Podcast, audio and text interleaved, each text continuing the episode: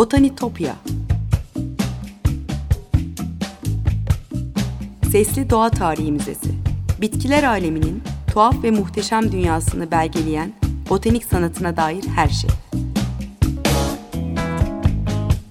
Hazırlayan ve sunan Benan Kapucu.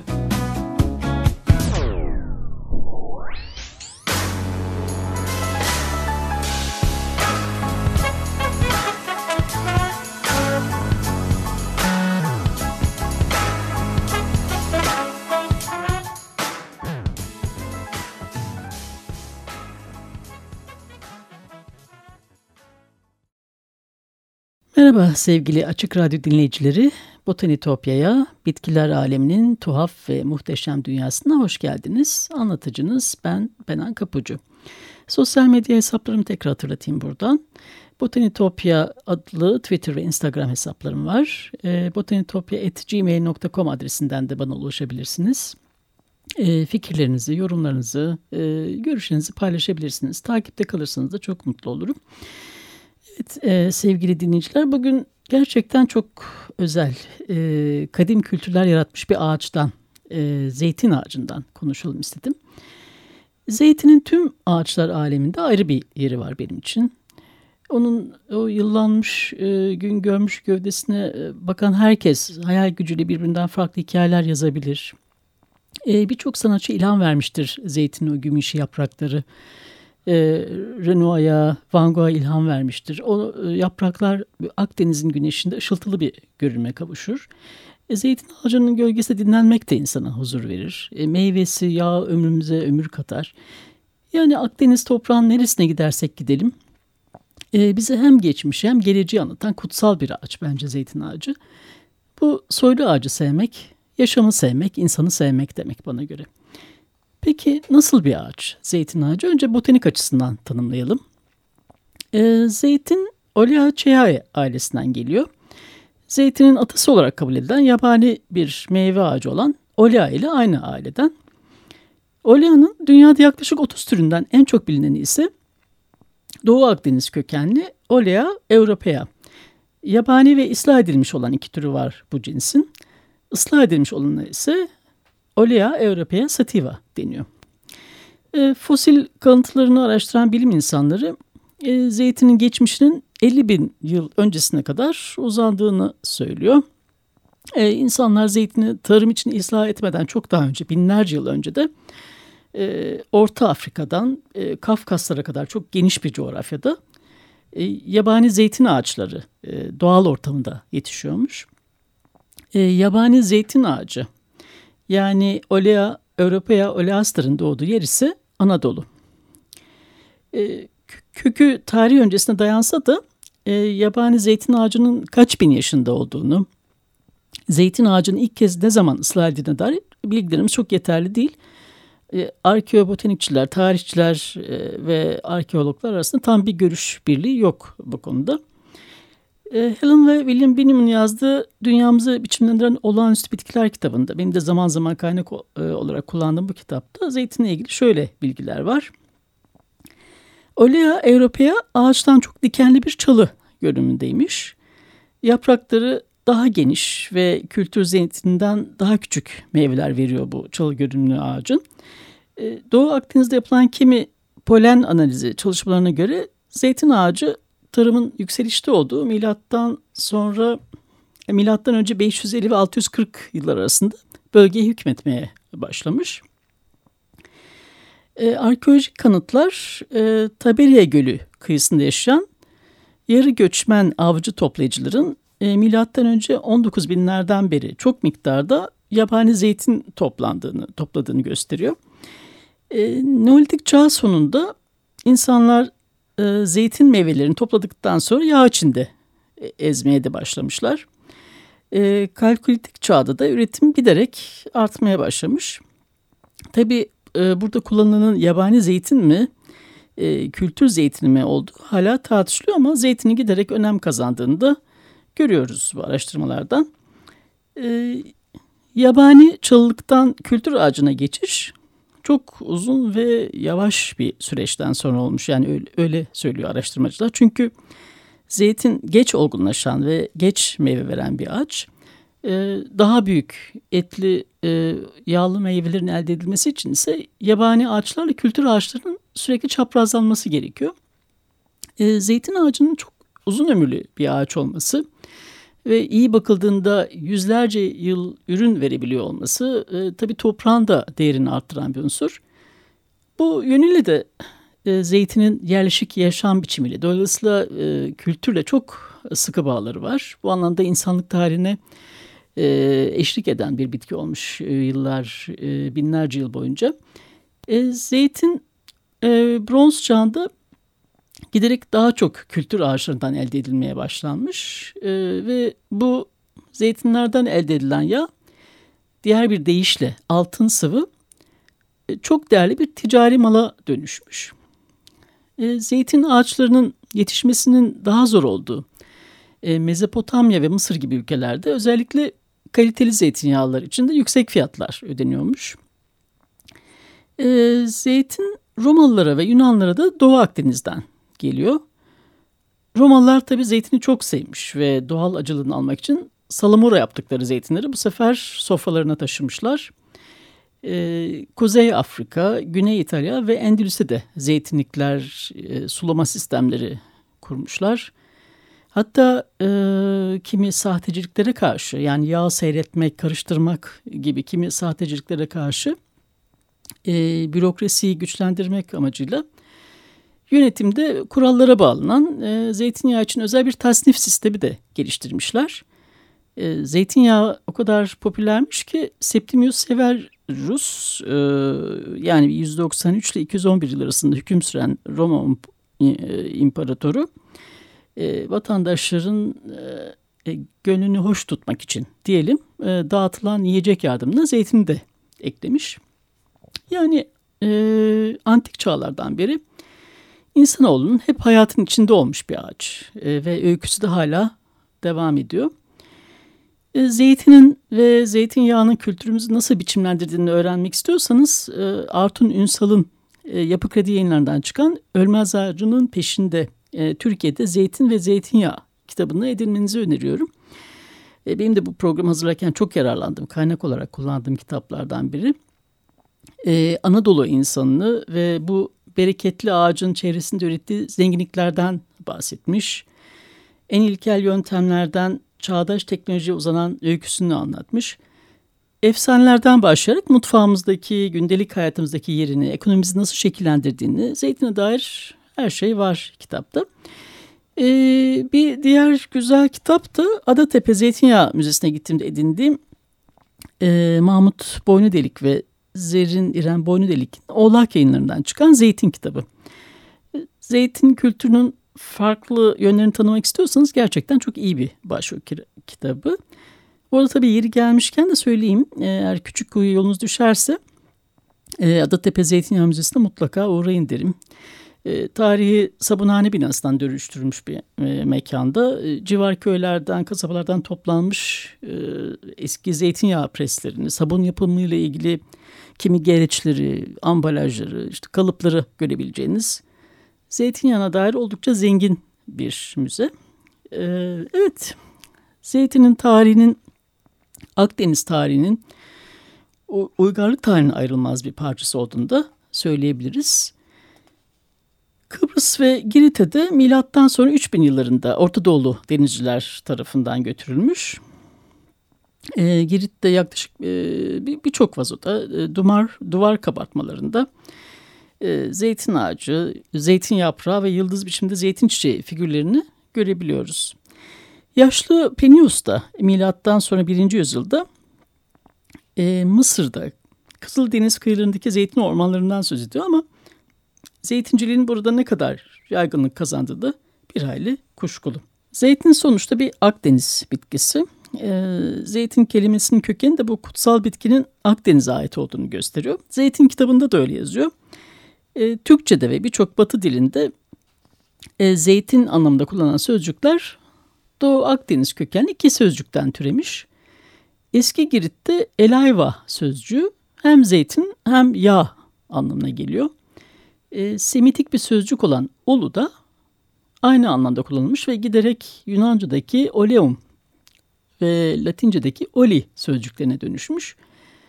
Zeytin kelimesi ise İbranice'deki zayit sözcüğü ve Arapça zayitum kelimelerinden geliyor kuşkusuz. Bu topraklarda yaratılmış efsaneler zeytin ağacının kökeniyle ilgili bize birçok farklı şey söylüyor. Akdeniz dünyasının yaşam kaynağı olan ve çoğu mitosta ölmez ağacı diye geçen zeytinin insanoğluna tanrı armağanı olduğuna dair pek çok efsane var. Evet, efsaneleri geçmeden önce bir müzik arası verelim. 2 dakika sonra tekrar karşınızda olacağım. Georg Friedrich Handel'dan 2 numaralı konçertoyu dinliyoruz.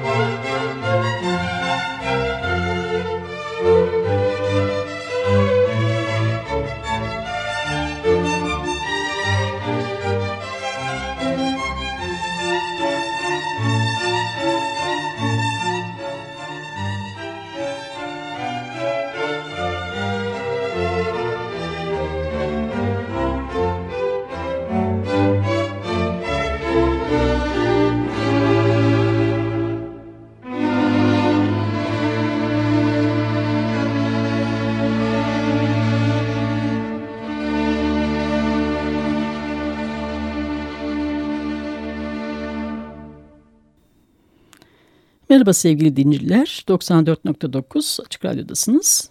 Botanitopya'da zeytin ağacını konuşuyoruz. Geniş bir coğrafyada kültürler yaratmış bir ağacı konuşuyoruz. Efsaneler demiştik. Eski Mısır'da insanlar Tanrı Osiris'in, karısı Isis'in insanlığa zeytinciliği öğrettiğine inanıyorlar. Yunanlar ise zeytin ağacının bilgelik tanrıçası Athena'nın insanlığa bir hediyesi olduğuna inanıyorlar. Bu zeytinin de binlerce yıl yaşadığına ama Pers işgali sırasında Atina şehri yakılıp yıkılırken büyük zarar gördüğüne inanılıyor. Persler püskürtülüp de Atina yeniden özgürlüğüne kavuşunca tanrıça Atina'nın zeytin ağacı yeniden filizlenmiş. Ve bu ağacın filizlerinden üretilen fidanlar da Atina'daki akademinin bahçesine dikilmiş. Herodot'a göre Moriae diye bilinen Atina'nın bu kutsal zeytin ağaçları özel yasalarla korunurmuş. Öyle ki bu ağaçların tek bir dalını izinsiz koparmak bile ölümle cezalandırılırmış. Atina'nın zeytin ağaçlarının dallarından örülen taçlar her 4 senede bir tanrıça Atina'nın doğum günlerinde yapılan Panathinaikos oyunlarında kazananların başına ödül olarak takılırmış. Olimpiyat oyunlarında kazananların başına yabani zeytin dallarından taç takma geleneği ise bir başka Tanrı ile ilgili. Panathinaikos oyunları nasıl bilgelik tanrıçası Athena ile ilgili ise olimpiyat oyunlarında insanlığa Herakles'in bir armağanı olduğuna inanılıyor. Bir başka efsane ise Apollon ve Artemis'in zeytin ağacının gölgesinde doğduğunu söylüyor. O yüzden zeytin ağacının gölgesinde doğmak bir tür kutsallığı ifade ediyor. Antik çağın ünlü yazarı Diodorus'un metinlerine göre ise dericeleri, yani şu yabani zeytin ağaçlarını aşılayıp ıslah etmeyi, toprağa sürmeyi ve zeytin tanelerini hasat etmeyi insanoğluna Apollon'un oğlu Aristaius öğretmiş. Ünlü Romalı şair Ovidius, Metamorphoses yani Dönüşümler adlı eserinde yabani zeytin ağacının ortaya çıkışını mitolojik bir öyküyle anlatıyor. Bu öyküye göre orman perileri olan müzler saz çalıp şarkılar eşliğinde de eğlenirlerken bir çoban gelip kaba sözlerle onları rahatsız eder. Sonunda bir çalı ortaya çıkıp çobanın ağzını kaplar ve çoban yabani bir zeytin ağacına dönüşür. Ovidius'a göre delicenin yani yabani zeytinin acı meyveleri çobanın çirkin sözlerinin yakıcılığını taşımaktadır. Tanrı soyundan gelip Roma'yı kurduğuna inanan Romus ve Romulus kardeşlerin de zeytin ağaçlarının gölgesinde doğduğuna inanılıyor. Tek tanrı dinlerin kutsal kitaplarında da zeytin ve zeytinyağı sıkça anılıyor. İslamiyet'te zeytin ağacının kökeni Adem'in yeryüzüne indiği günlere dek uzanıyor. Adem'in ağrılara karşı Tanrı'ya yakındığını, bunun üzerine Cebrail'in de şifa niyetine zeytin ağacı indirdiğini yazıyor. Bir başka efsanede ise Adem ölümünün yaklaştığını hissedince oğullarından Şit'i cennet bahçesine göndermiş ve Tanrı'dan bütün günahlarından arınmak için af dilemiş. Cennet bahçesine bekçilik yapan melek bilgi ağacından 3 tohum kopararak Şit'e verir ve tohumları öldüğünde Adem'in ağzına yerleştirmesini söyler. Ölümünden sonra Adem'in mezarından Akdeniz kıyılarının 3 vazgeçilmez ağacı yani servi, sedir ve zeytin filizlenir. Hristiyanlar Kudüs'teki Süleyman Tapınağı'nın kapılarının ve İsa'nın çarmıha gerildiği haçında Adem'in mezarında yetişen bu ağaçlardan yapıldığına inanıyor. Deniz Gezgin'in Bitki Mitosları kitabında da efsanelere dair ilginç bilgiler var. İncil'de Pavlus'un Romalılara mektubunda ise İsa zeytin ağacını bir benzetme aracı olarak ustalıkla kullanmış. Eğer kök kutsalsa dallar da kutsaldır. Ama iyi cins zeytin ağacının kimi dalları budandıysa ve sen bir yabani zeytinken onların arasına aşılanıp onlarla birlikte ağacın yaşam sağlayan özüne ortak oldunsa sakın önceki dallara böbürlenme. Eğer böbürleniyorsan şunu unutma, kökü destekleyen sen değilsin, tam tersine kök seni destekliyor diye bir ifade var. Kur'an-ı Kerim'in Tin suresinde de andolsun incire ve zeytine diyerek yeminle onurlandırılıyor ağaç. Nuh'un tufandan sonra yeryüzünde hayatı yeniden kurması, eski ayetin yaratılış bölümünde de anlatılıyor. Şöyle yazıyor eski ayetin yaratılış bölümünde. 40 gün sonra Nuh yapmış olduğu geminin penceresini açtı, kuzgunu dışarı gönderdi. Kuzgun sular kuruncaya kadar geri dönmedi, uçup gitti. Bunun üzerine Nuh suların yeryüzünden çekilip çekilmediğini anlamak için güvercini gönderdi. Güvercin gagasında yeni kopmuş bir zeytin yaprağıyla akşam geri döndü. O zaman Nuh suların yeryüzünden çekilmiş olduğunu anladı. Osmanlı'da ise zeytinin bereket getirdiğine, tılsımına inanılmış. Evliya Çelebi, Çemberlitaş sütununun tılsımı ile ilgili ilginç bir efsane anlatıyor. Buna göre sütunun en tepesine sığırcık kuşu biçiminde bir tılsım yerleştirilmiş. Bu kuş senede bir kez kanat çırparak ötüyor ve bunu işaret sayan diğer kuşlar da gagaları ve tırnaklarıyla zeytin getiriyorlarmış. 17. yüzyılda yaşamış Mehmet Hemdemir Çelebi de Evliya Çelebi'nin anlattığına benzer bir efsane aktarıyor. Rivayete göre Yanko bin Madya'nın büyük bir kent ve kilise yaptıracağını duyan Rukiye adlı bir alim becerisini göstermek için İstanbul'a gelir. Burada saf altından bir sığırcık kuşu yapıp zeytin çekirdeğini de sığırcığın ağzına koyar. Altından yaptığı bir levhaya da zeytinin Tevrat ve Zebur'daki kutsal adlarıyla bir tılsım kazır ve bunu da büyük kilisenin kubbesine yerleştirir. Bir yıl sonra aynı levhayı sığırcık biçimdeki mücevhere asarlarmış ki toplayacakları zeytinin bereketi olsun. Evet, bu efsanelerin pek çoğunda zeytin ağacı düzeni, yerleşikliği, bolluğu, ölmezliği, yeniden doğuşu anlatıyor. Yani hayatı ve barışı temsil ediyor. Bunun tabii zeytinin fiziksel yapısıyla da bir bağ olmalı. Çünkü zeytin ağacı bir kez toprağa tutunduktan sonra kolay kolay ölmeyen, hatta öldüğü sanıldığında da köklerinden yeniden filizler verebilen bir ağaç. Yaprakları yaz kış yeşil ve neredeyse sonsuz bir yaşama gücü var aslında zeytin ağacının. Zeytin kitabında Batı sanatının sembolizminde de zeytinin önemli bir yeri olduğu anlatılmış. Tabii sanat tarihine baktığımızda Botticelli'den Dürer'e, Monet'ten Picasso'ya birçok sanatçının zeytini bir imge olarak kullandığını görüyoruz. 17. yüzyılda Kuzey Avrupa'nın natürmortlarına da girmiş zeytin ve burada sembolik olarak acımsı tadıyla İsa'nın çektiği acıları sembolize ettiği söyleniyor. Zeytinin natürmortlara girmiş olmasından aslında o dönem sömürge imparatorluğunun olan Hollanda'nın egzotik ürünler olan merakıyla batıya getirdiği bir bitki olduğunu da anlıyoruz zeytin ağacının. Birçok farklı iklim ve coğrafyalarda Oscar Wilde gibi, Rilke gibi ya da Pushkin gibi birçok şair zeytini metafor olarak kullanmış. Nazım Hikmet için de zeytin, yaşama gücünün ve bütün zorluklara rağmen hayata sıkıca sarılmanın sembolü. Şiirlerinde zeytini sıkça kullanan Lorca da zeytin toplayan güzel kızların şiirini yazıyor. Yakın arkadaşı Salvador Dali'nin sesini ise zeytin renkli diye tarif ediyor. Ressamlar da zeytin ağacının gövdesindeki o sonsuz ve derin kıvrımlara ve yapraklarındaki ışık oyunlarına kayıtsız kalamamış. Van Gogh Güney Fransa'da Saint-Rémy'de yaşadığı günlerde bir mektupta şöyle anlatıyor. Zeytin ağaçları çok karakteristik ve ben bu özellikleri yakalamaya çalışıyorum. Gümüş rengindeler, bazen mavimsi, bazen yeşile çalıyorlar. Bazen sarı üzerine düşen parlak bir artı, pembe, mor, yer turuncusu, demir kırmızısı, fakat zor, gerçekten çok zor. Ama bunu seviyorum ve altın ve gümüş rengiyle çalışma fikri beni çekiyor. Ağaç çiçeklerinde sarılar için yaptığıma benzer bir şekilde ve belki bunları da günün birinde kişisel izlenimlerim olarak aktarırım diye yazıyor.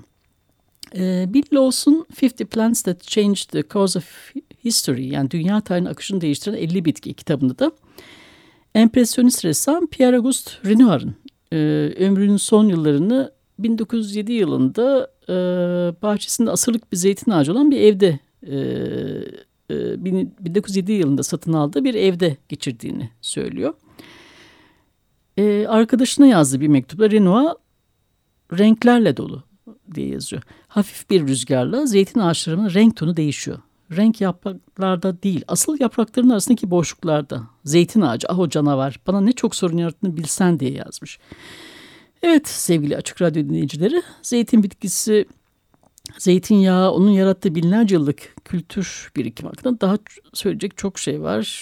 Takdir edersiniz ki bu yarım saate sığdırmak çok zor. O yüzden bir dahaki programda da devam edeceğiz. Botanitopya'daki keşif yolculuğumuz bu hafta da buraya kadar. Sosyal medya hesaplarımı tekrar hatırlatayım. Botanitopya adlı Twitter ve Instagram hesaplarım var. botanitopya@gmail.com'da mail adresim. Her zaman buradan bana ulaşabilirsiniz. Yorumlarınızı, katkılarınızı paylaşabilirsiniz. Bir daha görüşünceye dek sevgiyle ve doğayla kalın.